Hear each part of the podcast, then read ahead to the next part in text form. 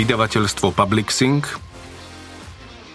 a vydavateľstvo Slovart uvádzajú titul Michaela Connellyho Zákon neviny. Audioknihu číta Marek Koleno. Preložil Patrik Frank. Táto audiokniha je zo série Mickey Holler. Doktorovi Michaelovi Hollisimu, členom knižného klubu Hartfordskej nemocnice a všetkým v prvej línii vrátane sestričky Casey Rose Gadgeskej, ktorí tak veľa riskujú pre druhých. Prípad vraždy je ako strom, ako vysoký strom, ako košatý dub. Štát ho zasadil a pozorne sa oň staral – keď bolo treba, polieval ho a orezával, chránil pred chorobami a parazitmi všetkého druhu. Neprestajne mu kontroloval koreňovú sústavu, ktorá sa rozrastala pod zemou a pevne ho držala. Nešetril na ňom. Jeho záhradníci dostali obrovské právomoci, aby mu mohli pomáhať a chrániť ho. Konáre sa mu nakoniec rozrastú do šírky a krásy. Poskytnú chladivý tieň pre tých, čo hľadajú ozajstnú spravodlivosť.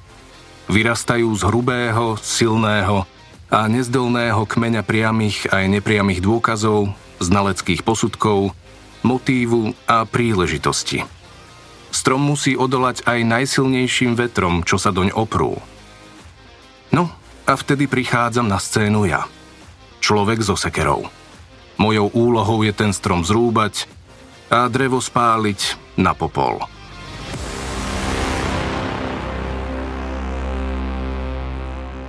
Prvá časť Dve veže Prvá kapitola Pondelok 28. októbra Dnes mala obhajoba dobrý deň. Dostal som klienta na slobodu rovno zo súdnej siene. Obvinenie z ťažkého ublíženia na zdraví som pred porotou zmenil na nutnú obranu. Takzvaný poškodený mal za sebou minulosť plnú násilia a svetkovia obhajoby aj obžaloby, vrátanie jeho exmanželky, to na krížovom výsluchu radi opísali. Knokautoval som ho v momente, keď som ho predvolal a vypočúval tak dlho, až mu praskli nervy. Začal sa mi vyhrážať, že by ma rád stretol v temnej uličke, kde okrem nás nebude nik iný. Aj potom by ste tvrdili, že som vás napadol, tak ako teraz? Spýtal som sa ho. Prokurátor vzniesol námietku, a sudca mu ju uznal. Ja som však už vyhral. Vedel to sudca, prokurátor a aj všetci v súdnej sieni. Porota nepotrebovala ani pol hodiny na rozhodnutie, že obžalovaný je nevinný. V neformálnom združení obhajcov je priam posvetným zvykom, že advokát oslávi takýto verdikt rovnako ako golfista jamku na prvý úder. Inak povedané, zaplatí celému klubu. Moja oslava sa konala v Redwoode na Second Street, len pár blokov od administratívneho centra, kam chodievajú právnici hneď z troch rôznych súdov. Nie je to žiadny luxusný klub, ale je po ruke. Večierok, na môj účet, sa začal skoro a skončil neskoro. Keď mi potetovaná barmanka Mojra dala účet, poviem to takto, zaťažil som kreditku sumou, akú od tohto klienta v živote neuvidím. Auto som mal na veľkom parkovisku na Broadway. Sadol som si za volant, dvakrát odbočil doľava a dostal sa naspäť na Second Street. Chytil som zelenú vlnu, takže som pred sebou čoskoro videl tunel pod Bunker Hillom. Práve uprostred neho som na začadených stenách zaregistroval odraz policajného majáka. Pohľad do zrkadla mi prezradil, že mám za sebou hliadku. Zapol som blinker a prešiel do pomalého prúdu, aby ma mohla predbehnúť. Keď tam však odbočila za mnou a prilepila sa mi na zadok, bolo jasné, o čo ide. Chcú ma zastaviť. Počkal som, kým sme nevyšli z tunela a odbočil som doprava na Figura Street. Tam som zastal, vypol motor a spustil okno. V bočnom zrkadle som videl, ako ku mne ide policajt v uniforme. V aute za ním nik nesedel. Bol v službe sám. Pán vodič, predložte vodický preukaz, technický preukaz a potvrdenie o poistení, vyzval ma. Obrátil som sa k nemu. Podľa menovky sa volal Milton. Ako si želáte, strážmajster Milton, povedal som mu. Ale smiem sa spýtať, prečo ma zastavujete? Rýchlosť som neprekročil a šiel som vždy len na zelenú. Vodický, zopakoval. Technický, poistku. No už skôr či neskôr mi to aj tak poviete. Vodický mám vo vnútornom vrecku saka. Ostatné doklady v palubovke. Ktorým chcete začať? Začneme vodickým. Nech sa páči. Kým som vyťahoval peňaženku a vybral z nej preukaz, v duchu som si rozoberal situáciu. Premýšľal som, či Milton nesledoval Redwood v nádeji, že jeden z právnikov na mojej oslave bude mať v sebe dosť alkoholu na to, aby ho mohol zadržať. Klebetilo sa, že práve toto miestni policajti robia, keď sa oslavuje oslobodzujúci rozsudok a oni majú šancu nachytať nenávidených advokátov pri dopravnom priestupku.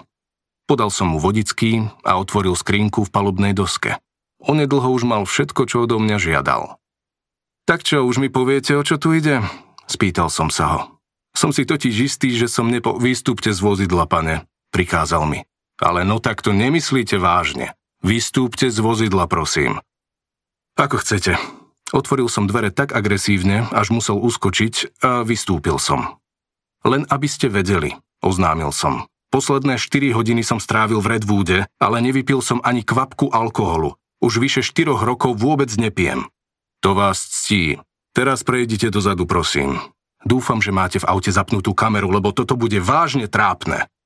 Šiel som za ním za Lincoln a postavil som sa do svetla reflektorov hliadkového auta. Mám chodiť po čiare? Pýtal som sa. Počítať odzadu, dotknúť sa prstom nosa, alebo čo presne? Som právnik. Poznám všetky vaše finty a toto vám skrátka nevíde. Milton šiel za mnou. Bol to vysoký, štíhly beloch s vojenským zostrihom. Na pleci mal nášivku metropolitnej divízie a na dlhých rukávoch štyri v tvare strieborného V. Vedel som, že sa dávajú vždy po piatich rokoch. Bol to veterán s bohatými skúsenosťami. Vidíte, prečo som vás zastavil? Opýtal sa. Chýba vám ešpz Pozrel som sa na zadný nárazník Lincolna. Skutočne na ňom nebola značka. Do pekla, zvolal som. To bude asi kanadský žartík. Oslavovali sme, vyhral som prípad a dostal klienta na slobodu. Na značke mám nevinný a niektorému z kolegov muselo pripadať bohovsky zábavné, že mi už šlohne. Snažil som sa spomenúť si, kto odchádzal z Redwoodu predo mnou a komu by to naozaj pripadalo vtipné. Daly? Mills? Bernardo? Mohol to byť ktokoľvek. Pozrite sa do kufra, radil mi Milton. Možno je tam. Nie, na to by museli mať kľúč, odvetil som. Skúsim zavolať, či nebudete nikam telefonovať, kým tu neskončíme, pán vodič. Nezmysel, poznám zákony, nie som zadržaný, takže môžem telefonovať. Počkal som, či sa pokúsi niečo namietať. Všimol som si, že má na hrudi kameru. Mobil mám v aute, povedal som a vykročil som naspäť k otvoreným dverám. Stojte! Zakričal na mňa zo zadu Milton. Znova som sa obrátil. Prosím? Zažal baterku a namieril ju na zem pod autom. To je krv? Opýtal sa. Odstúpil som a pozrel na popraskaný asfalt. Lúd svetla ožeroval malú kaluž pod zadným nárazníkom. V strede bola tmavočervená a na okrajoch takmer priezračná. Neviem, odvetil som. Ale nech je to čokoľvek, muselo to tu byť aj predtým. Ja som... Ani som nedopovedal, a obaja sme videli, ako sa od nárazníka odlepila ďalšia kvapka a dopadla na asfalt. Otvorte kufor, prosím, vyzval ma Milton a zavesil si baterku naspäť na opasok. Hlavou mi prebehlo hneď niekoľko otázok. Od toho, čo je v kufri, až po to, či má Milton dôvodné podozrenie, aj keby som mu odmietol otvoriť. Na zem dopadla ďalšia kvapka. Odhadoval som to na nejakú telesnú tekutinu. Za tú značku mi môžete dať pokutu, povedal som, ale kúfor neotvorím. V tom prípade vás zatýkam, pane, vyhlásil. Položte ruky na kufor. Zatýkate, za čo, veď nie som... Milton ku mne pristúpil, schmatol ma a na silu ma obrátil k autu. Potom sa na mňa natlačil a prehol ma cez kufor. Hej, to nemôžete! Po jednej mi vykrútil ruky za chrbát a nasadil putá. Potom ma zdrapil za golier a prudko zdvihol z auta. Zatýkam vás oznámil. Za čo? Oponoval som. Nemôžete ma len tak pre vašu aj moju bezpečnosť, vás teraz posadím dozadu do služobného vozidla. Chytil ma za lakeť, znova ma obrátil a odviedol k zadným dverám svojho auta. Položil mi ruku na hlavu a natlačil ma na lacné plastové sedadlo. Potom sa naklonil dovnútra a pripútal ma pásom. Viete, že nemáte právo ten kufor otvoriť. Však, spýtal som sa ho, nemáte dôvodné podozrenie. Neviete, či to, čo ste videli, je naozaj krv. A ak áno, či pochádza z vnútrajška môjho auta. Môže to byť niečo, čo som len prešiel cestou. Vysúkal sa z auta a zhora sa na mňa pozrel. Mimoriadne okolnosti. Poučil ma. Niekto vnútri môže potrebovať pomoc. Zabuchol dvere. Sledoval som, ako sa vracia k môjmu Lincolnu a hľadá na kufri zámku. Keď ju nenašiel, šiel k otvoreným ľavým dverám a siahol dnu po kľúče. Kufor otvoril diaľkovým ovládačom a postavil sa nabok, ako by čakal, že znútra vyskočí neznámy útočník. Kapota sa zdvihla a vnútri sa zažalo interné osvetlenie. Milton k tomu svietil aj baterkou. Posúval sa zľava doprava a nespúšťal oči z toho, čo vidí vnútri. Z môjho úhla na zadnom sedadle hliadkového auta som nevidel, čo to je, no podľa jeho pohybov bolo jasné, že tam niečo našiel. Naklonil hlavu a niečo povedal do mikrofónu na pleci. Zrejme volal posily, pravdepodobne z oddelenia vrážd. Nemusel som vidieť do kufra, aby som pochopil, že tam bude mŕtvola. Druhá kapitola Nedeľa 1. decembra Edgar Quesada sedel pri mne za stolom v spoločenskej miestnosti a čakal, kým dočítam posledné strany z prepisu jeho súdneho pojednávania. Požiadal ma, aby som mu urobil láskavosť a preskúmal jeho prípad, či sa s ním ešte nedá niečo robiť. Boli sme v prísne stráženom oddelení nápravno-výchovného zariadenia Twin Towers centre Los Angeles. Držia tam väzňov, ktorých treba oddeliť od všeobecnej väzenskej populácie, kým čakajú na proces, alebo, ako Kesada, na určenie výšky trestu. Bol december, nedeľa večer a vo väzení bola krutá zima. Kesada mal pod overalom teplú spodnú bielizeň, rukávy mu vykúkali na zápestia. Dobre sa tam vyznal, už to zažil a mohol to dokázať nejedným tetovaním. Patril k tretej generácii príslušníkov gangu Bielý plot z Boyle Heights a jeho tetovanie hlásalo nielen službu plotu, ale aj mexickej mafii, najväčšiemu a najsilnejšiemu gangu v kalifornských väzniciach. Podľa dokumentov zo súdu šoféroval auto s dvomi ďalšími členmi Bieleho plota, ktorí spustili palbu cez výklad obchodíka na East First Street, Majiteľ už totiž dva týždne meškal s výpalným, ktoré od neho gang vyberal takmer 25 rokov. Strelci mierili vysoko. Mala to byť len výstraha, no jedna z guliek sa odrazila a zasiahla do hlavy Marisol Seranovú, jeho vnúčku, schúlenú za pultom. Podľa správy od zástupcu koronera zomrela na mieste činu. Strelcov neidentifikovali žiadni svetkovia. Dalo sa to čakať, lebo takéto hrdinstvo sa zvyčajne končí smrťou. Ale dopravná kamera zachytila značku auta, ktorým unikali. Zistilo sa, že ho ukradli na dlhodobom parkovisku pri nedalekej stanici Union. Aj tam mali kamery, ktoré letmo zachytili zlodeja, Edgara Kesadu. Stačili 4 dní procesu a porota ho uznala vinným zo spolupáchateľstva na vražde spáchanej zločineckou skupinou. O týždeň mu mali oznámiť výšku trestu. Za tento typ zločinu sa dáva minimálne 15 rokov. Jeho však zrejme čakalo oveľa viac. A to všetko len preto, lebo šoféroval auto, z ktorého sa strieľalo. Tak ako? Spýtal sa ma, keď som obrátil aj poslednú stranu. Nuž, Edgar, odvetil som, podľa mňa si vríti. To mi ani nehovor, nič si nenašiel, vôbec nič? Vždy sa nájde niečo, čo by si mohol urobiť, ale je to na veľmi dlhé lakte, Edgar. Povedal by som, že je tu viac než dosť na podanie z dôvodu NPZ, ale a to je čo? Nedostatočné právne zastúpenie. Tvoj advokát presedel celý proces so založenými rukami. Premrhal jednu príležitosť za druhou. Jednoducho nechal prokurátora, aby... Veď sa pozri sám. Vidíš túto stranu? Vrátil som sa na stránku, na ktorej som zahol roh. Tu dokonca sudca priamo hovorí. Vznesiete námietku, pán Segín, alebo to mám urobiť za vás? Takto sa na procese nepracuje, Edgar. A ty by si to mohol dokázať, ale je tu háčik. V najlepšom prípade získaš právo na nový proces. To však nič nemení na dôkazoch. Tie sú stále rovnaké.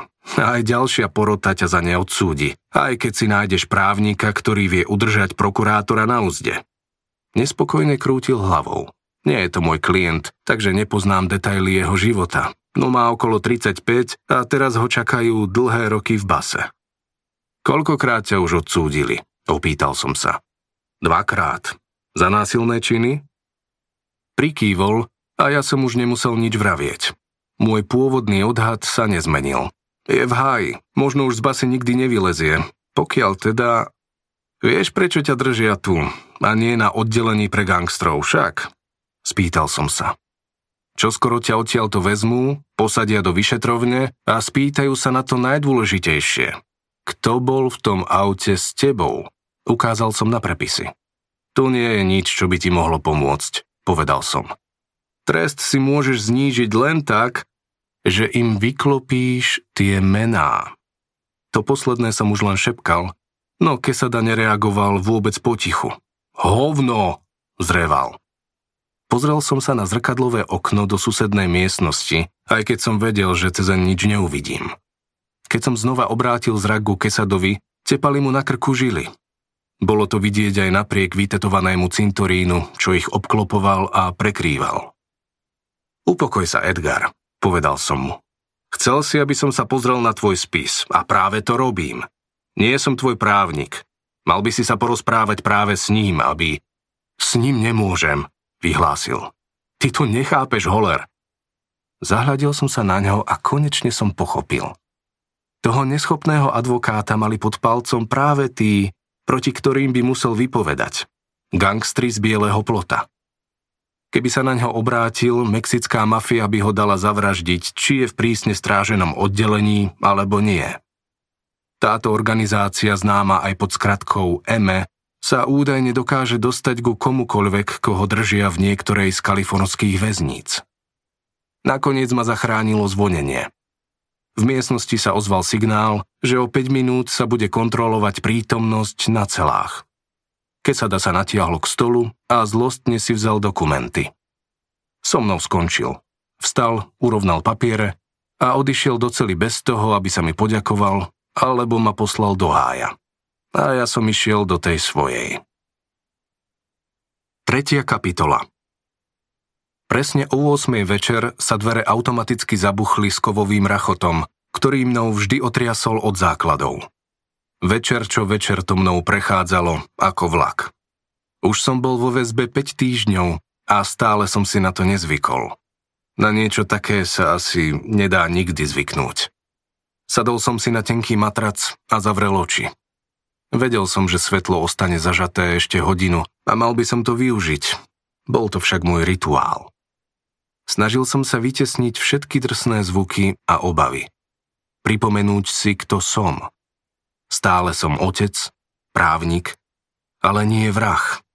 Kve sa tam pri tebe riadne rozvášnil. Otvoril som oči. Bol to bishop zo susednej cely.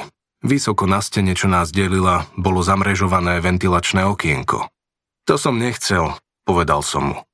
Ak sa na budúce niekto bude zháňať po väzenskom právnikovi, asi si to radšej nechám újsť. Dobrý nápad, vyhlásil Bishop. Mimochodom, kde si bol ty? Chvíľu to tam vyzeralo, že ma zabije, ako posla zlých správ. Obzeral som sa a Bishop nikde. Neboj sa, kamoško, bol si pod kontrolou. Sledoval som ťa z hora od zábradlia. Mal som to celé v merku. Platil som mu 400 dolárov týždenne za ochranu. Peniaze šli v hotovosti jeho priateľke a matke jeho syna v Inglewoode. Jeho ochrana pokrývala štvrtinu osamuholníka, v ktorom nás držali. Dve poschodia, 24 cieľ pre jedného, 22 väzňov predstavujúcich známe aj neznáme riziko. Hneď v prvú noc mi Bishop oznámil, že ma môže ochraňovať alebo mi ublížiť. Nevyjednával som. Spoločenskej miestnosti sa zvyčajne držal blízko pri mne, No keď som Kesadovi oznamoval zlé správy o jeho prípade, nevidel som ho ani pri zábradlí na druhom poschodí. Skoro nič som o ňom nevedel, lebo vo vezení sa neradno priveľmi vypitovať. Čierna pleť mu maskovala tetovania do tej miery, až som musel uvažovať, na čo si ich vôbec dáva robiť. ale na hánkach som celkom jasne rozoznal Crip Life. Natiahol som sa po škatulu pod posteľou, v ktorej som mal dokumentáciu k vlastnému prípadu. Najprv som skontroloval gumičky. Každý zo štyroch stohov som previazal dvomi. Jednou vodorovne a jednou zvisle, tak aby sa kryžovali na presne určenom mieste. Vďaka tomu som mohol zistiť, či sa mi Bishop, alebo niekto iný, nevkradol do cely a nečítal mi papiere. Raz som mal klienta, ktorého takmer odsúdili za vraždu druhého stupňa lebo sa k jeho spisu dostal väzenský udavač. Ten si prečítal akurát toľko, aby to vystačilo na falošné priznanie, ktoré mal údajne počuť od klienta. Poučil som sa. Nastražil som na spisy gumenú pascu a budem vedieť, či sa v nich nehrabal niekto nepovolaný. Teraz sám čelím obvineniu z vraždy prvého stupňa a obhajujem sa pro se. Sám. Viem, čo vravel Lincoln a po ňom aj pred ním mnoho ďalších. Možno mám za klienta blázna, ale neviem si predstaviť, že vložím svoju budúcnosť do rúk niekoho iného. Preto sa vo veci štát Kalifornia versus Michael Holler hlavný štáb obhajoby nachádza v cele číslo 13 na úrovni K10 v nápravno-výchovnom ústave Twin Towers. Vybral som zo škatule podania, potvrdil si, či sú gumky správne a dal ich dolu. Zajtra ráno sa má pojednávať o niektorých z nich a ja chcem byť pripravený. Na súde ma čakajú hneď tri. Prvá je žiadosť o zníženie kaucie. V predbežnom konaní ju stanovili na 5 miliónov dolárov na základe argumentu, že nepredstavujem len riziko úteku, ale aj hrozbu pre svetkov, lebo fungovanie justičnej mašinérie poznám ako vlastné topánky. Nepomohlo mi ani to, že konanie viedol sudca Richard Rollin Hagen, ktorému som na odvolaniach zrušil hneď dva rozsudky. Konečne mi to mohol vrátiť a tak súhlasil so žiadosťou prokuratúry, aby sa štandardná kaucia pre vraždu prvého stupňa v mojom prípade viac ako zdvojnásobila. V tom čase mi bolo jedno, či to budú 2 milióny alebo hoci aj 5. Musel som sa rozhodnúť, či vložím všetok svoj majetok do slobody alebo do obhajoby. Vybral som si to druhé a nechal sa ubytovať v Twin Towers ako pracovník justície, ktorý má v bežnom väzení množstvo potenciálnych nepriateľov. Zajtra sa mám postaviť pred celkom inú sudkyňu. Tu som, myslím, nikdy nenahneval. A žiadať o zníženie kaucie. Okrem toho sa majú rozoberať ďalšie dve podania, takže som listoval v poznámkach, aby som na súde rovno hovoril a nemusel čítať z papiera. Dôležitejšie ako kaucia bolo podanie, kde obvinujem obžalobu zo zadržiavania povinne sprístupňovaných informácií a dôkazov, na ktoré mám nárok. A napádam dôvodné podozrenie, ktoré viedlo k môjmu zatknutiu pri aute. Musel som predpokladať, že jej ctihodnosť Violet Warfieldová, ktorá dostala môj prípad, obmedzí počet argumentov pre každé podanie. Musel som byť pripravený, stručný a presný. Hej, Bishop, ozval som sa. Ešte si hore? Hej, odvetil. Čo sa deje? Potrebujem sa na tebe zacvičiť. Čo? Precvičiť si argumenty, Bishop. Na tom sme sa nedohodli, vieš? Viem, ale o chvíľu zasnú svetlá a ja ešte nie som pripravený. Chcem, aby si ma počúval a povedal, čo si myslíš. V tej chvíli zhasli svetlá na celom poschodí. OK, vyhlásil. Tak si to vypočujem, ale platíš za to extra. Jasné.